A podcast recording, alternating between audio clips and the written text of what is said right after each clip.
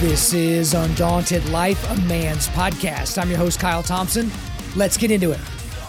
Welcome back to The Forging Table. The mission of Undaunted Life is equipping men to push back darkness with content that forges spiritual, mental, and physical resilience. So at The Forging Table, you'll see a group of regular guys forging spiritual resilience by digging into God's Word, and we're welcoming all of you to come along on that journey with us.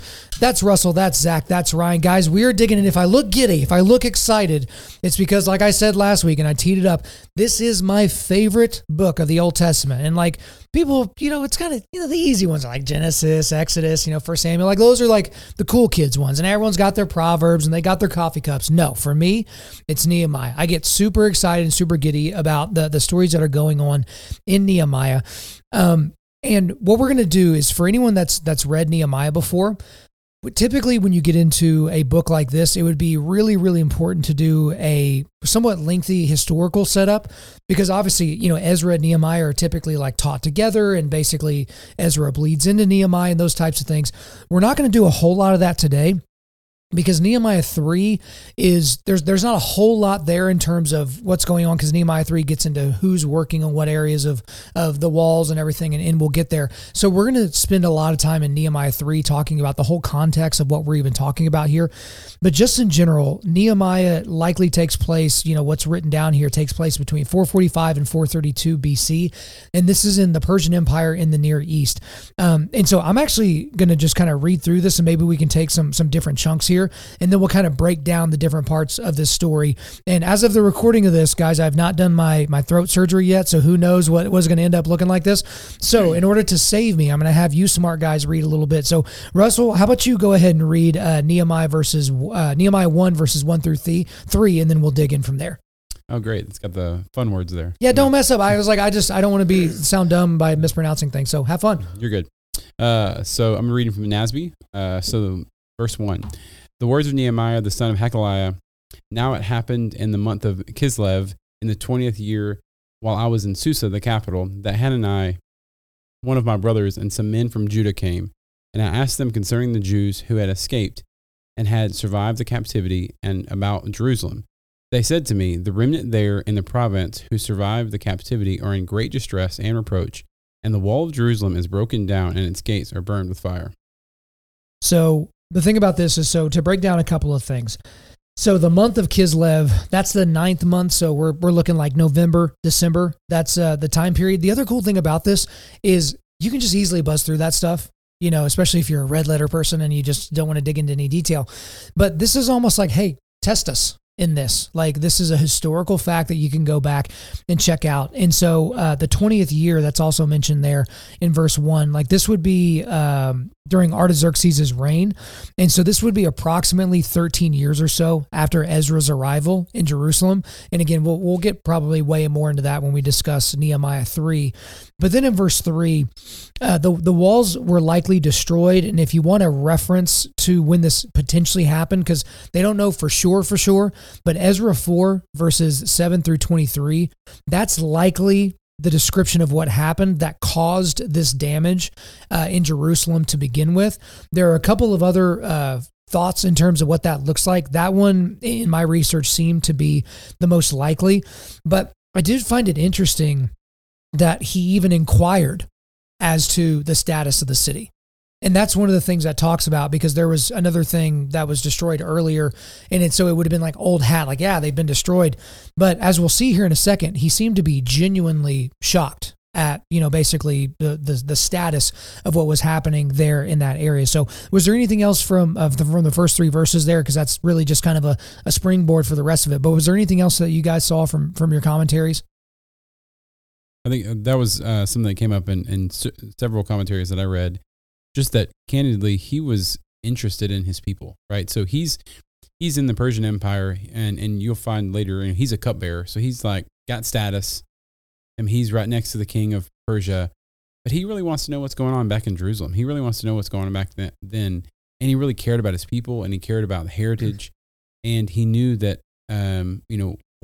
he knew the prophecies that were, stated for Jerusalem. And so, I think for us, kind of the takeaway there is, I can't be ignorant to what's going on around me. And I know that, it's convicting for me as I think about that. Sometimes, ignorance is bliss, to be honest. And in our world today, there's a lot of negative things going on, and a lot of things going on, even geopolitically, that I'm unaware of, and I need to be more aware of it. I mean, I think the Lord wants me to be more aware of it, because it impacts, what I can pray for and how I can be involved. So I just think that his desire to want to know what's going on in Jerusalem is important. That's good, for sure. Anything else on those first three verses, guys? Yeah, I thought it was just providential how that, he was put into that place of power in the Persian kingdom, the cupbearer, basically the right-hand man to the king at the time. And then he hears, about Jerusalem, which had been destroyed for quite a while, I understand. And he hears that, and he's just immediately affected by his people. Like Russell said, like, bam, just hit him right in the heart. And he was like, okay, at some point, I've got to figure out how I can be helpful. And just to me, how God was preparing that for so long, through however long Jerusalem had been destroyed before Nehemiah had even heard of it. God's preparing this part of Scripture. And then how, if Nehemiah hadn't inquired, do the walls get rebuilt? Is Jerusalem what it is today? It just really was providential for me when I was reading it. Yeah, go ahead and read verse 4 for us, Zach. As soon as I heard these words, I sat down and wept and mourned for days, and I continued fasting and praying before the God of heaven. So there are like four key words to me in that. And so we're reading the ESV here on this side.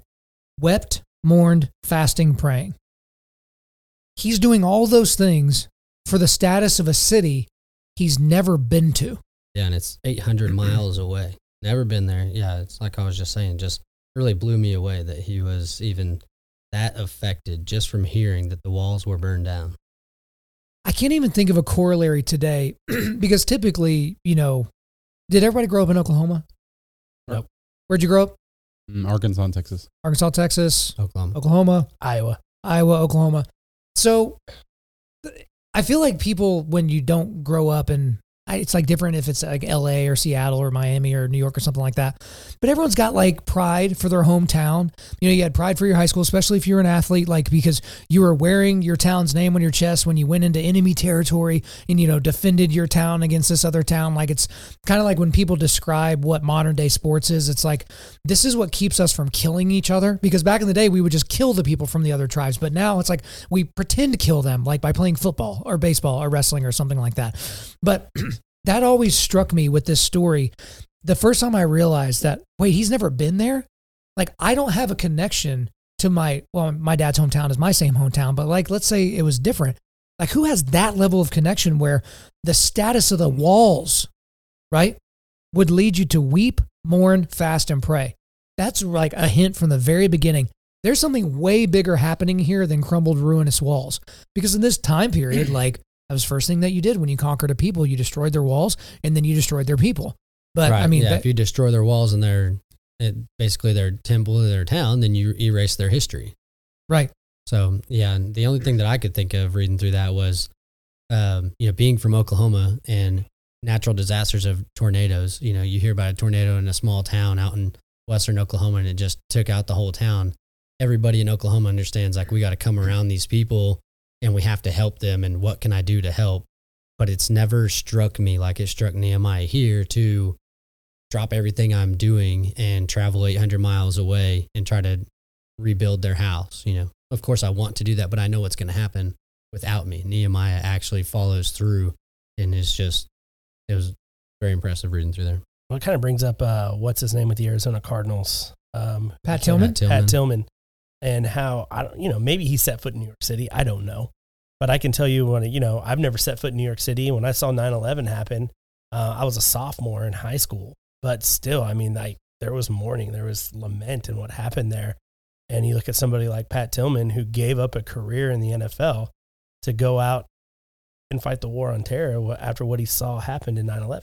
So that's actually a really good point, because it's like there's this attachment to these are my people. not New Yorkers, Americans. Right. And so you attach yourself. And I know when you get into psychological literature, there's a lot of attachment to groups. And so it's like, you know, you have your immediate group, which is your family. And then you have your neighborhood. And then you have maybe your church or your synagogue or your mosque or whatever. And you have these like concentric circles of connection to different people. But that is really interesting. And that, you know, plays into Zach's point there to where it's like, I've grabbed my chainsaw and driven to a city in Oklahoma that I didn't even know existed because a tornado came through, and I knew that there were going to be people with limbs down and, you know, trash that needed to be picked up. And it's like, that's ministry. Like that's just walking the neighborhood, asking people if you could help them. And again, like, you never know when these disasters will strike, but like, that's, you're literally being the church. You're being the feet of Christ in that moment. So yeah, I didn't really think about that. That's actually a really good point about, Pat Tillman probably had never been to New York before. I don't think you want, don't miss the point though, that like, look what it says. It says, when I heard these words, I sat down and I wept and I mourned for days, and I was fasting and praying before the God of heaven. Yes. So before I jumped and grabbed my chainsaw or whatever, I mean, I mourned and I prayed, and he asked for God's direction and what he should do there.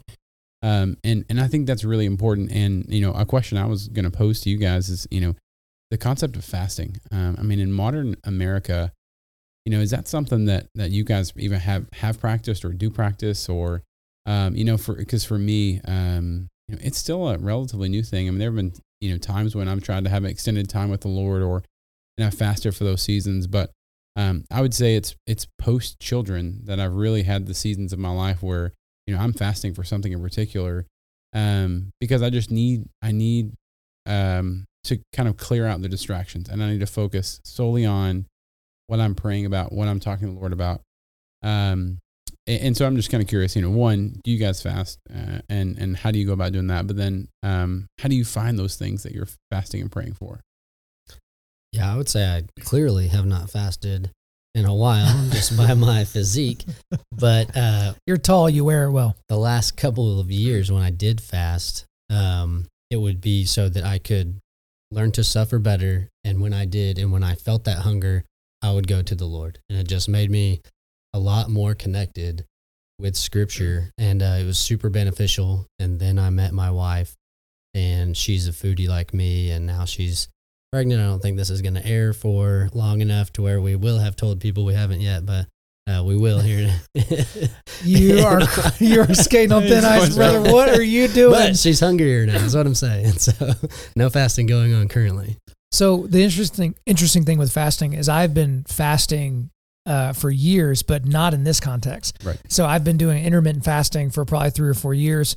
It works really, really well. My eating window is like 12 to 7 or 12 to 8. And the thing that it's done for me, Zach, is a little bit to your thing. And I wouldn't call it suffering in the same way, but it's like if you're used to eating and your eating window starting earlier than that, if you shave 4 or 5 hours off your normal eating window and you crunch it into a shorter time period, like, it changes your attitude. Like my attitude towards the morning is like, you know, I'll be up at 5 or 5:30 and maybe they're doing jujitsu or lifting. And I'm 6 or 7 hours away from my first calories. Right. And so part of it is you just get used to it, but then it's just like, you know, that's kind of a weird position to put yourself in, that you're in a deficit. The problem is, and I guess this is where it really comes in for me, is by the time noon comes, if there are any delays in me getting food, I have to really be careful, because it's like, I'm going to kill the next person that distracts me from this sandwich or from any of these things that are happening. And so like the funny thing about it is, yes, I've fasted, but I've almost never pointed that fasting in a direction. It's always been about my health and cellular strength and all this other random crap that, you know, people are deciding that fasting does and all of that. But to be honest, I've never even been around people that fasted for periods of time because the Lord was trying to show them something, or they felt like they were trying to show them something. Cause like for me, if I tried to do a short-term fast, it's like, I don't know that I would change anything. It's like, well, I gotta wake up and work out. Like, okay, I gotta get ready for a podcast. Hey, I gotta go record. And so I guess that's just none of the crews I've ever ran in really did that. I mean, did that, I mean, you kind of grew up in a little bit, you were more like Assemblies of God, charismatic. Oh, yeah. Like, is that more so prevalent in that community? Oh, yeah. Or? I have a family member that they're very much charismatic, love them to death. He'll actually fast for a month, or he'll fast until he hears like a word from God. like God gives him a word that he can, like, for each one of his kids, and then he'll wait. He won't eat until that happens, which is pretty extreme on my end. You can look at me right now on camera, and I don't go a day without a meal. So I feel like fasting is the point of fasting is to break everything off of you and to point everything towards God. And so sometimes food is not that thing. Sometimes maybe it's me watching TV or me reading fiction and not focusing on the word, finding a way that when I have that downtime or I have that dead time that I put it towards God, and put it towards, what he asked for me. But biblically, they fasted from food. I did the Daniel fast at Life Church one time. So that was fun. I did that to lose weight. So, yeah. I guess that was probably the last time I did a fast for any particular reason. And I guess I was really consumed with the scripture talking about, basically not having a scrunched up face while you're fasting. And I didn't do a very good job of that back then. The funniest thing about my Daniel fast experience, because you lose weight and you do all those different things. I apparently had no idea how to cook real garlic. And so I left the skin or the shell on it. And I'm making this Daniel fast approved soup or whatever.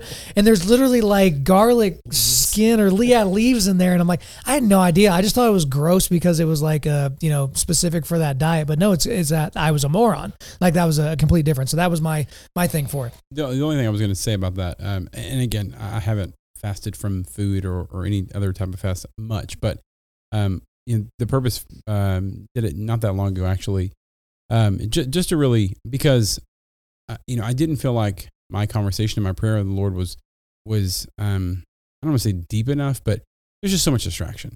And I really needed to be kind of pushed to really focus on the Lord and rely on the Lord. And something that you talk about guys in your foxhole a lot, something that I just want to bring this up. There's another, older, gentleman of a friend of mine. And so, we're talking about, we're praying together, and I'm expressing some of my prayer requests to him. And, he mentioned, and we usually have a breakfast together, and I'm not eating. And he's like, "Why aren't you eating?" Well, you don't want to tell people while you're fasting, but obviously I expressed to him, I was like, "All right, I'm fasting with you." And it meant a whole lot to me. So for that whole day, for a 24-hour, almost 36-hour period, he and I fasted together. And it meant a lot to me. And I was like, man, that's someone who's in my corner. And probably one of the more meaningful things anybody's ever done for me. And it seems kind of crazy, just that someone would be willing to forego something like that with you. So just for what it's worth, I think, it's something that I think is meaningful when you have people like that in your life. Well, Zach, what did you say? You said suffering well. I know a lot of people in the wrestling, MMA community, things like that, weight cutting.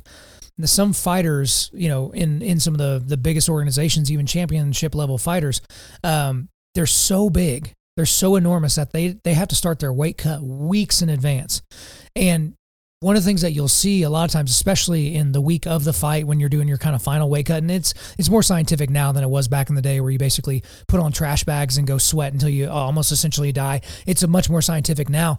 But when you're sitting in the sauna and you're literally just sitting there sweating out pounds so that you can get on the scale and make the scale and you can go fight, their teammates will be in there in the sauna with them. And it's the coaches that are going to be with them in their corner are suffering with them because you have to be able to trust those guys. Yeah. And when it's their fight in 3 months, you're going to be the guy in the sauna with them. You're in their corner, like Russell was saying. Well, and that's kind of why whenever I talk about the foxhole so much, that's why, and I've picked on the model for a long time, and I know there's a lot of ministries out there that disagree with me, but I hate the men's ministry model of, "Oh, you don't know any of these guys? Great. Here's your workbook. Go and sit in a circle with these guys, and y'all are going to talk." It's "Oh, I'm going to sit around with these guys that I've accomplished nothing with, that I have no idea if I can trust. I'm just going to supposed to, just let my heart come through in these moments." Right. When for the record, I've worked on Kyle's plumbing. We go way back now. Yeah. You guys are really close. It's a big deal. He knows more about me than you would ever want to know. But the thing about it is I tell people you've got to accomplish something together. That's why I encourage people doing hard things. Jiu-jitsu, rucking, you know, these backpacking trips or doing things like that, like that's where you figure out who a guy is. That's where you figure out where the whiners are, the complainers are, the people that you can trust. It's what, you know, my buddy Joby Martin calls your four corner friends. So the guys that carried that guy on the mat and, you know, busted through this dude's roof and like just to get him to Jesus, you know, I call them 3 a.m. friends. It's those people that, you know, regardless of the request, they're ready to throw down. And it's like having those types of guys around you. And so it's like, you know, maybe that's another corollary for people is like, who are the guys in your life that, you know, would fast with you? Because it wasn't like that guy planned. He woke up that morning. He's like, all right, I'm starting to fast today. But who are those guys in your life that you could call and be like, I know this is a really weird request and I know you probably got plans, but I'm fasting over the next 2 days and I was hoping you could do that with me. Yeah. You're going to have guys that are that selfless that will drop it all at the drop of a hat. I mean, and you just said it, Joby said his four corner guys. I like that a lot because those are the guys carrying the four corners. Oh, and he calls them the lower you through the roof friends. Right. Like that's a different kind of dude. How many miles did they carry the paralytic on that mat, you know, for, you know, 50 miles to go to the next town to see Christ? I mean, that is some sort of dedication that we don't even know about. Yeah, absolutely. So good stuff on, you know, going into the discussion on fasting. Ryan, could you read verses 5 and 6? And I said, O Lord God of heaven, the great and awesome God who keeps covenant and steadfast love with those who love him, keep his commandments. Let your ear be attentive and your eyes open to hear the prayer of your servant, that I now pray before you day and night for the people of Israel, your servants, confessing the sins of the of Israel, which we've sinned against you, even I, and my father's house have sinned. Sorry, I highlighted a lot there, so I kind of lost my track. We were literally making fun of him like a second ago because it's like if you highlight every word except for 3 or 4 words, you might as well not have highlighted anything, and then it makes it hard to read. It does make it hard to read. I've learned my lesson. That's okay. Thanks for being my four corner guy. If you just underline it, it should be good to go. But the point is like verses 4 through 12, these are, or 4 through 11 rather, this is Nehemiah's prayer. And the thing that I found very interesting is that Nehemiah begins his prayer with confession. And you would think, well, that's weird. Like 5 minutes ago, you didn't even know like the walls were torn down and that the people were all depressed and in a bad way. And now you're confessing. What are you confessing? And it's like he understands that there's a generational component to what's happening here. And also he understands the greater point of like what you were talking about with Pat Tillman, New York, and just Americans in general. It's like these are his people. And he assumes he doesn't want to assume that he has no role in the negativity that has befallen his people. Well, I think when it comes down to his people is and why they're going through what they're going through right now is his people broke the covenant with God, and God brought the Persians in as a consequence to the breaking of the covenant. And so, like you said, this prayer is a confessional. He pleads for mercy, but also acknowledges his own personal sin and the sin of his community, which I think is pretty amazing. Tying himself in with all Israelites and his heritage and the people who broke the covenant. He's saying to God in this moment, I am one of them. So please, hear my requests and allow me, if it's your will, to go be helpful in the situation. But praying and repenting for the heritage of his people. I'm going to try to read this again. And I hope I don't mess up. But just follow your finger. You know, do it like how they teach the chillins. I like how it says, O Lord God of heaven, the great and awesome God who keeps covenant and steadfast love with those who love him and keep his commandments. I mean, we're all fathers here, or soon to be fathers here. Amen. We catechize our children. You know, at least I hope you guys are all catechizing your children. If you're not, definitely hit me up. So, but one of the catechisms that, you know, my kids and I go over all the time is, how can we glorify God? And they always answer back by loving him and keeping his commands and laws, you know? And that's something that Nehemiah is seeing in here. It's like, you're a God who holds his covenant, and we need to hold our covenant and our love for you and keeping your commands and law. And so that basically means, you know, not only in the Old Testament was this prudent, but it's prudent now. You know, we like to unhitch the Old Testament from the New Testament. Some people do, And when it comes down, it's all the same. His commands and his law are how we glorify him, not only through being obedient to those, but also through loving. Right. It's like he's asking the Lord to give him the opportunity to pull up the bootstraps of the past and allow him to step in the place of, you know, his ancestors and be able to go and do this great thing. He's just like asking the Lord for the opportunity. Without giving too much away, I mean, that's basically the route that he headed. Yeah, no spoiler alerts here, okay? Right, because we don't want to go ahead in the story. But like the other thing that's great about verse 6 is it kind of calls into question his allegiance, I guess you could say. Because again, and we'll get more, you know, at the end of this discussion, we'll talk more about, you know, what a cupbearer is and their importance and whatever.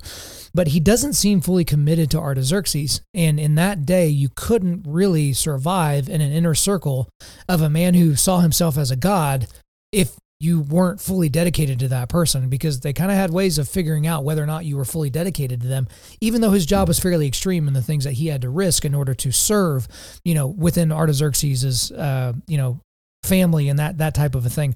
So I thought that was a very interesting thing as well. Russell, could you read 7, 8, and 9, por favor? Sure. Verse 7, we have acted very corruptly against you and have not kept the commandments, nor the statutes, nor the ordinances, which you have commanded your servant Moses. Remember the word which you have commanded your servant Moses, saying, if you are unfaithful, I will scatter you among the peoples. But if you return to me and keep my commandments and do them, though those of you who have been scattered were in the most remote part of the heavens, I will gather them from there and will bring them to the place where I have chosen to cause my name to dwell. So verse 8, so NASB and ESV are the same here. It starts with the word remember.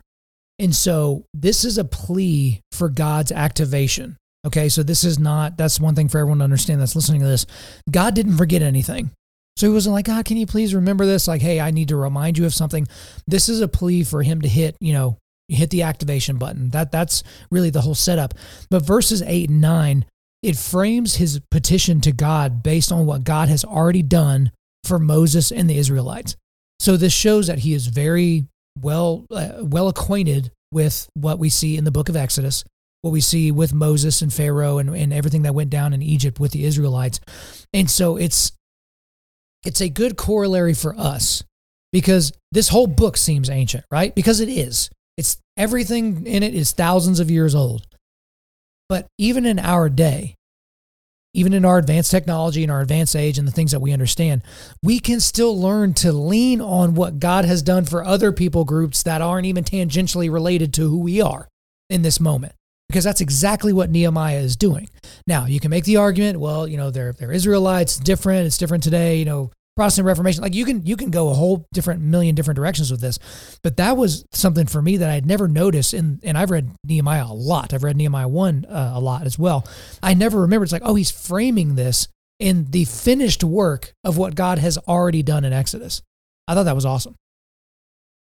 Yeah, I think it's, man, that's one thing that, you know, scribes, scholars, you know, even when you get into the New Testament, how often they go back to look at God's faithfulness, how they use that as a reference point.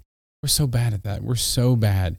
We don't have to know anything. We just Google it, you know. And I think this is, you know, you mentioned catechizing your children. I think that's what our children need to know, these things, to where, you know, they don't have to Google it. And same with, you know, even just they have to know that I love them and that my wife loves them and will be there for them, right?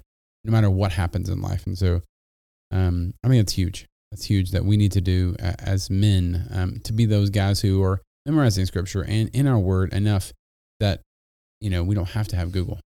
Right. Yeah. Nehemiah might be just saying that he remembers the word that you commanded your servant Moses, and not, you know, assuming that God has forgot, but he could have put an I in front of remember there and just said, you know, I remember the word that you commanded your servant Moses. To keep the covenants. I think it's great that he's coming with a heart of repentance.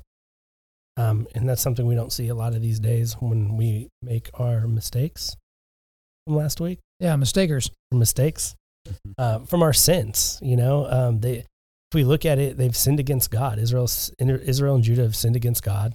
There's a consequence of their sin. He's repenting of that sin. And he's asking God, you know, he knows God remembers. He's just saying, you know, like Zach said, you know, it's a reminder for him, like, you've made this covenant with us.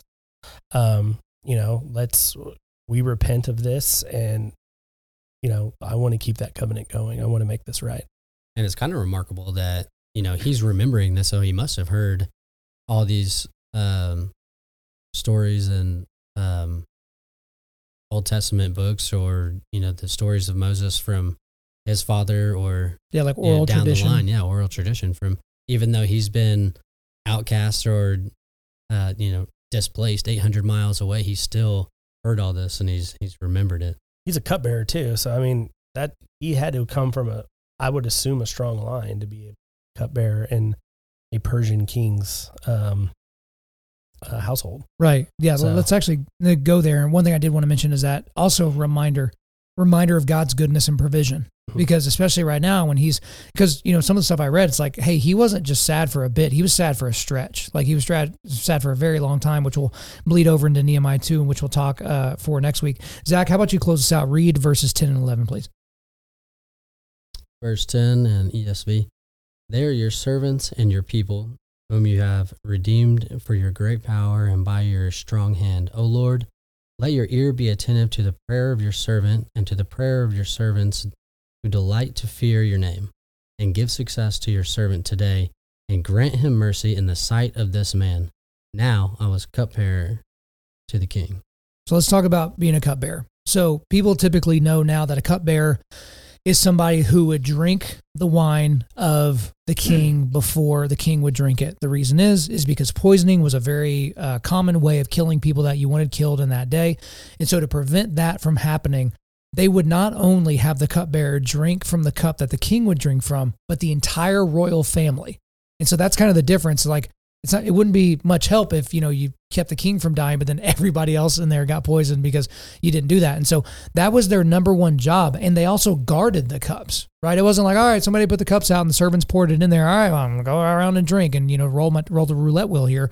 Like, they were protecting the cups. They were overseeing the liquid that was put into these cups and all of that. And if the royal family was killed, it was shame on that person and their entire family line. There would probably be ramifications for that person's family that was still alive in that day. But Ryan, your point is right on. Like, he didn't apply for this job. He didn't answer an Indeed ad. Like, he just, like, this was something that he was set up for. And you could say even providentially, God put him in that area for a very particular reason. Because again, especially when we get into Nehemiah 2, there's so much that doesn't make sense in terms of the interaction between him and King Artaxerxes. And if King Artaxerxes saw Nehemiah just as some peon servant that was keeping him from dying, like, I don't think we would see the interaction between those two in Nehemiah 2, which again, I'm teeing up a lot for next week. Is there anything other specific stuff that y'all know in terms of cupbearer? Go ahead. Oh, not cupbearer. Yeah. I just thought it was pretty cool if you look at the mirroring of this story in Joseph, and how Joseph became, you know, he was a slave and prisoner, and then became the governor of Egypt, you know, and like, this is just kind of foreshadowing what Nehemiah is kind of going through. So I thought that was pretty cool. I wanted to bring that up a lot. Yeah, and they were placed there. They were placed there providentially because Joseph actually was able to save his family in 7 years of famine. And without him being there, his, you know, the line could have died off. Yeah, I mean, so, Queen Esther, Daniel in Babylon, I mean, the Lord, I mean, just how he's got these people in places that it really shouldn't be. You know, one of the commentaries, I thought this was kind of neat. Obviously, we know those facts about a cupbearer, but it also says, a man who stood that close to the king in public had to be handsome, cultured, knowledgeable in court procedures, and able to converse with the king and advise him if asked. So because he had access to the king, the cupbearer was a man of great influence, which he could use for good or for evil, right? So, I mean... So I'm actually really glad that you read that. It brought up something to mind. So I have a book list on my website, the 100 books every modern Christian man should read list. And I have like 7, 8, or 9 like bullet points as to, hey, before you even look at this book list, here are some things to keep in mind. And some of it's like, hey, it's a living list. And so, you know, I'll take books off and put books on, you know, but one of the warnings, I guess, is like, not all of these books come from a Christian worldview. So these are not all books that you will be able to purchase at your local Christian bookstore. And two of the books that are on that list are The Prince by Machiavelli and The 48 Laws of Power by Robert Greene. And I remember back in 2017, one of the first ever interviews I gave, I can't remember the guy's show, but this was, former preacher's kid, is very more secular, kind of new agey now or whatever. Great interviewer though. He went to my book list and he was shocked to see those two books on there, because 48 Laws of Power is banned pretty much in every federal prison in America because it's a book about manipulation, like how to manipulate people.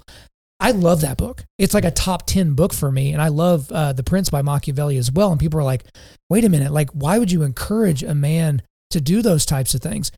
And it's because you need to understand how certain people in certain places of power think.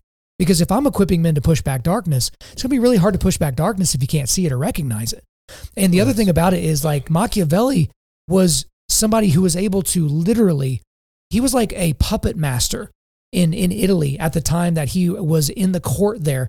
And he was just manipulating people and just moving them a little bit here, moving them a little bit there. And he basically writes you a manual on how to do it. And then Robert Greene writes just this absolute firestorm of a book, The 48 Laws of Power, and goes even deeper in all these other different areas. And so it's a good thing in terms of how to understand, hey, not just that there are people out there that do that, but how they do that, because then you can look at the light of Scripture and apply it to the depraved things that they're doing in those areas. But look at Nehemiah. He was in a position to be very Machiavellian. He was in a position to use Artaxerxes for his own personal gain, wealth, women, food, just having food back in that day, being kept away from famine. And the fact that he didn't do that and did what he did throughout the book, as we see it here in Nehemiah, that's no small thing. Yeah, it would have been real easy for him to just stay put, right? Basically super high up in the Persian Empire, can have whatever you want. All the luxuries and pleasures of life would have been real easy for him to stay put. But I think it's a great testament of how much you can accomplish when you align when we align ourselves with God's plan and what he has for us. And he just realized that God was putting that on his heart, and he needs to step up and go be a champion for Jerusalem. But getting back to, the art of Machiavelli's book, but just getting back to that discussion there was, in war times, any general would probably say that you need to know your opponents so that you can beat them. If you don't know what their maneuverings are or how they operate, then how are you supposed to defeat them? Or it's just like coming up with the 18 rebuttals for abortion. I mean, if you don't know those, how are you going to have a discussion with somebody who's pro-choice? So you need to know what other people are thinking. Well, and you will fall to the level of your training. That's something I say all the time. Guys, when they think about getting into a physical altercation, they're like, well, if something were to happen to me or my family, I would just see red, and then I would be able to, fend off any attacker. It's like, no, you wouldn't. You would literally fall to the level of your training. And from what I see, that's a very quick fall. You're going to splat on the ground pretty quickly. And the same thing happens, if you bring a knife to a gunfight in a verbal altercation. It's not going to go well for you if you're not familiar with all those. What were you going to say, Ryan? Honestly, I was just thinking of Don Corleone. Keep your friends close, but your enemies closer. So, it's basically what you're doing here is you're keeping your enemies closer. You're knowing what they're going to do before they do it. And it's just good. And what do you want to say? It's good practice. Yeah, absolutely. So, before we get out of the discussion of Nehemiah 1, I want to talk about this one particular line from verse 11, who delight in fear of your name, or delight to fear your name. So the whole verse is, O Lord, let your ear be attentive to the prayer of your servant and to the prayer of your servants who delight to fear your name. We don't even like to think about God as an entity or a person that we fear. There's a book that I've mentioned several times on my show called Scary God by Matty Montgomery. And it just basically talks about the right ordering of how we are to look at God. And you never see delight and fear in the same phrase, typically, because people don't want to delight in fear. No, I don't mean people that love watching scary movies. That's not what I mean. That's not the fear being described here. Jump out, boo, Texas Chainsaw Massacre. Oh, wasn't that funny that I jumped out of my chair and peed a little? What we're basically looking at is this is a fear that moves you, and they are delighting in it because there's no more thing that you should fear on this planet more than God himself, because Satan is not as scary as God, because again, God set up the entire creation, it set it into motion for his glory. And again, we sing these songs about how, you know, God just kind of wants to be our friend, and like, this is going to be so awesome, and I just can't wait for my cosmic genie to give me all the things that I want because I donated a little bit to the church. And I think that that's a very important thing, that in the middle of his, well, towards the end of his prayer, as it's depicted here in Nehemiah 1, is his servants who delight to fear in your name. And he's describing that as a positive. I think that's something that we need to make sure we don't miss. Yeah. I mean, the NASB, you know, it doesn't say fear, it says revere. But obviously it's the reverence of scripture, right?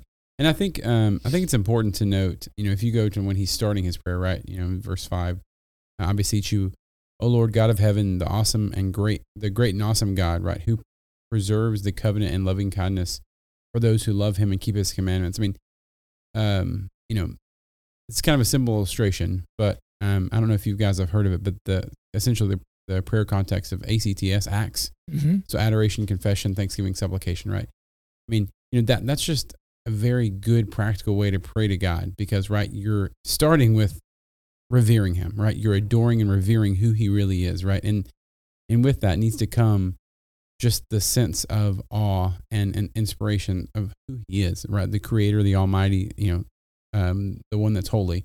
And then obviously, confession, right? Which is what he does here. He confesses. And I love in this part where he's confessing, he throws himself in there. You know, I know you've talked about Jocko and some other stuff. I'll confess, I haven't read Extreme Ownership. I haven't, but the concepts, I mean, I feel like that's what he's doing here. He's taking extreme ownership of his people, of this. That's what a leader's doing. I mean, he's stepping into a leadership role. He's hearing of something that he cares about. He's praying about it. He's asking the Lord for help. Then he's stepping into those shoes. He's confessing that I'm part of the problem. And he's stepping in the shoes. And I think that's great. I mean, I think just the way he's going about this, then obviously as Nehemiah moves on, he'll kind of dig into that. But absolutely. Anything else on the end here with Nehemiah 1, which kind of sets up the rest of the book? Correct. Yeah, I think it's delighting to fear your name is to just show God the ultimate respect.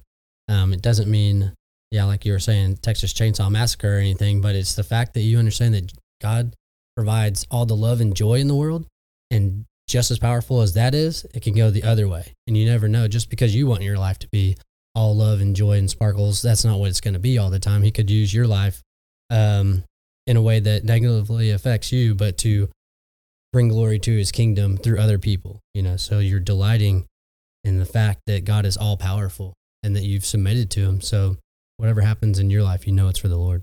I feel like we should make Undaunted Life t-shirts that says love, joy, and sparkles. Is that what you said? Like, I think that would be, that's what we should go for. Like, that's what we should all go for in life. No, that's a great point in terms of how you would frame that. But Russell, Ryan, anything else on the end of Nehemiah? I think of the third commandment. You know, yeah. I think Nehemiah is just coming after that third commandment, and the fact that we shouldn't take the Lord's name in vain. And so if we're going to revere his name, we're not going to take it in vain. And, you know, during this time, they may have been taking the Lord in vain. So I think it comes down to, you know, serving the commandment and obeying that command that he talks about. The only kind of last part I want to point, which kind of is just kind of overarching for this chapter one piece. And I'm just going to read this, you know, a couple sentences from a commentary. I think it's really good. It just says, like large doors, great life-changing events can swing on very small hinges. It was just another day when Moses went out to care for his sheep, but on that day he heard the Lord's call and became a prophet. So that's in Exodus, obviously. And then it was an ordinary day when David was called home from shepherding his flock, but on that day he was anointed a king. It was an ordinary day when Peter, Andrew, James, and John were mending their nets after a night of failure. That was the day Jesus called them to become fishers of men. Again, and then this is just Nehemiah sitting here, you know, hey, how is Jerusalem? And it causes him to kind of weep and just let the Lord providentially lead. And so you never know what God has in store, even in a commonplace conversation with a friend or relative.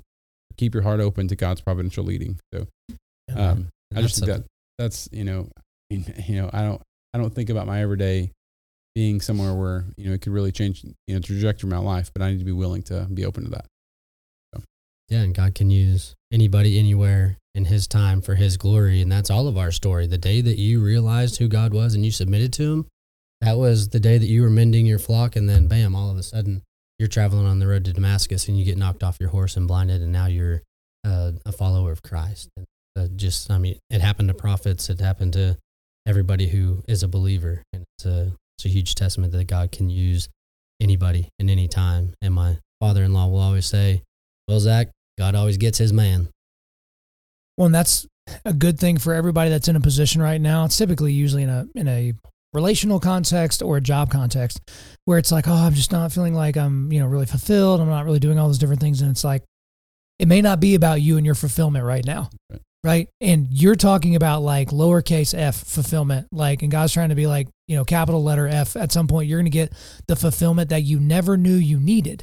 Like, it's fulfillment that's not even fathomable to you. So there's a whole lot there in Nehemiah 1, and it's just really teeing up the rest of that book. Again, I just absolutely love it, but we're going to leave it there for now. But come back next Sunday where we will dig into Nehemiah 2. So guys, make sure that you read that this week so that you're prepared to go for that discussion. But before we let you go, we are going to do a quick resilience boost. At Undaunted Life, our mission is equipping men to push back darkness with content that forges spiritual, mental, and physical resilience.